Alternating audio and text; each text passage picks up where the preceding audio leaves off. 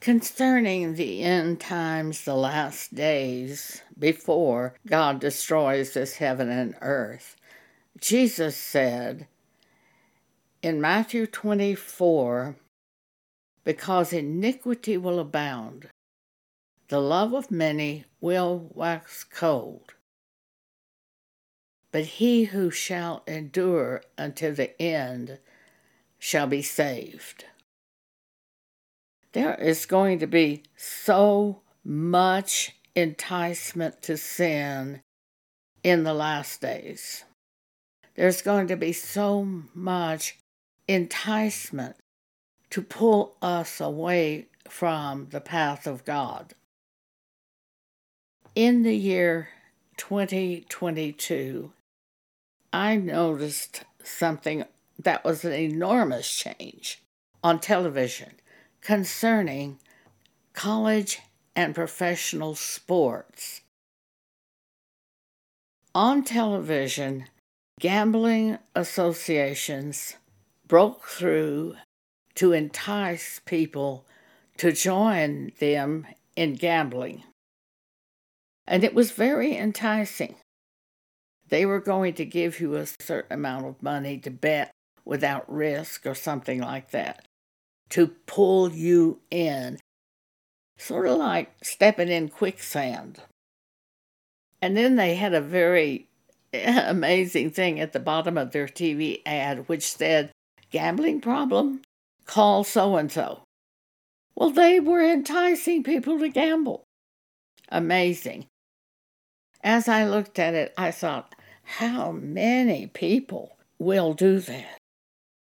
They're going to pull in huge numbers of people to gamble. That's the way the world will go in the last days. They will do a rush to judgment. They will increase their sins. I had a dream several years ago of a little woman, actually a young woman, who was riding in a stagecoach and she had long Shirley Temple type curls and she was so silly she was looking out the window of the stagecoach and grinning, and she didn't have any idea of what was about to happen. This was a stagecoach without a driver, and there were four black horses wildly running toward a cliff. That's the way the world is going. They don't have any idea of the judgment of God that's coming, of the great tribulation that is coming, of what is coming to judge them because of the way they are going. But we are not like that. Paul said he didn't even need to tell us about the seasons because we knew the seasons. 1 Thessalonians 5 Start at verse 1. But of the times and seasons, brethren, ye have no need that I write unto you. For you yourselves know perfectly that the day of the Lord so cometh as a thief in the night. For when they shall say peace and safety, then sudden destruction cometh upon them as travail upon a woman with child, and they shall not escape.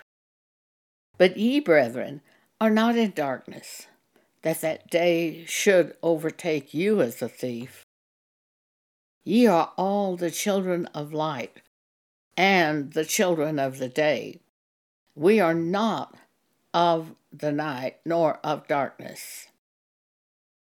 Therefore, let us not sleep as do others. But let us watch and be sober. For they that sleep, sleep in the night, and they that be drunken are drunken in the night. But let us who are of the day be sober, putting on the breastplate of faith and love, and for an helmet the hope of salvation. For God hath not appointed us to wrath, but to obtain salvation by our Lord Jesus Christ. The world is asleep to what is coming, but we are not. Judgment is coming. The great tribulation is coming. Let us not sleep as do others, but let us watch and be sober.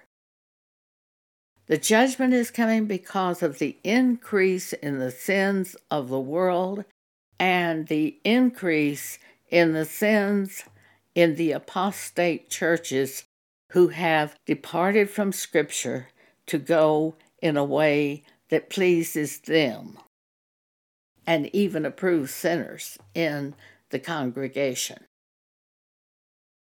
Jesus will destroy both the world and the apostate churches.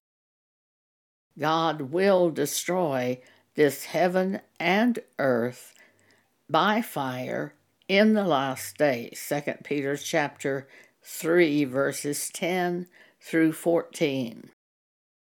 But the day of the Lord will come as a thief in the night, in the which the heavens shall pass away with a great noise, and the elements shall melt with fervent heat. The earth also and the works that are therein shall be burned up. Seeing then that all these things shall be destroyed, what manner of persons ought ye to be in all holy conversation and godliness? Looking for and hastening unto the coming of the day of God, wherein the heavens, being on fire, shall be dissolved and the elements shall melt with fervent heat. Nevertheless, we, according to his promise, look for new heavens and a new earth wherein dwelleth righteousness. Wherefore, beloved, seeing that ye look for such things, be diligent, that ye may be found of him in peace without spot and blameless. How should we live? In peace, without spot and blameless. How can we live in peace when all of the problems are going to escalate and all the sin is going to escalate? We do it by taking our concerns to God in prayer and telling Him how we feel and asking Him to help us. Be very, very careful about not being enticed to sin by other people. Proverbs chapter 1, follow that instruction carefully. Proverbs 1 verse 10 If sinners entice thee, consent thou not. Walk not thou in the way with them.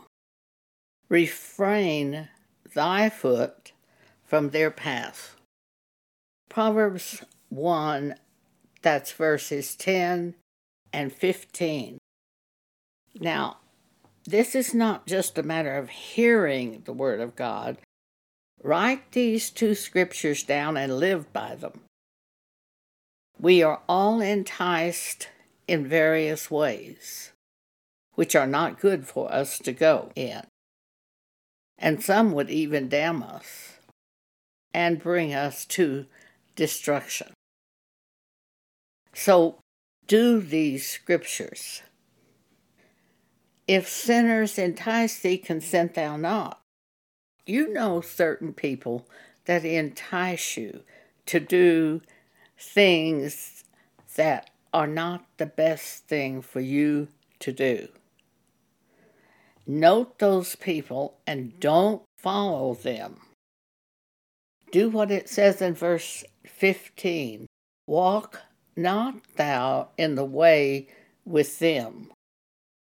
Refrain thy foot from their path. And some of this enticing is strictly television shows that are not good for you to be seeing. Take swift action. Get ready for the return of Jesus and keep yourself ready by the Word of God, by doing it. Thank you for allowing me to share with you today.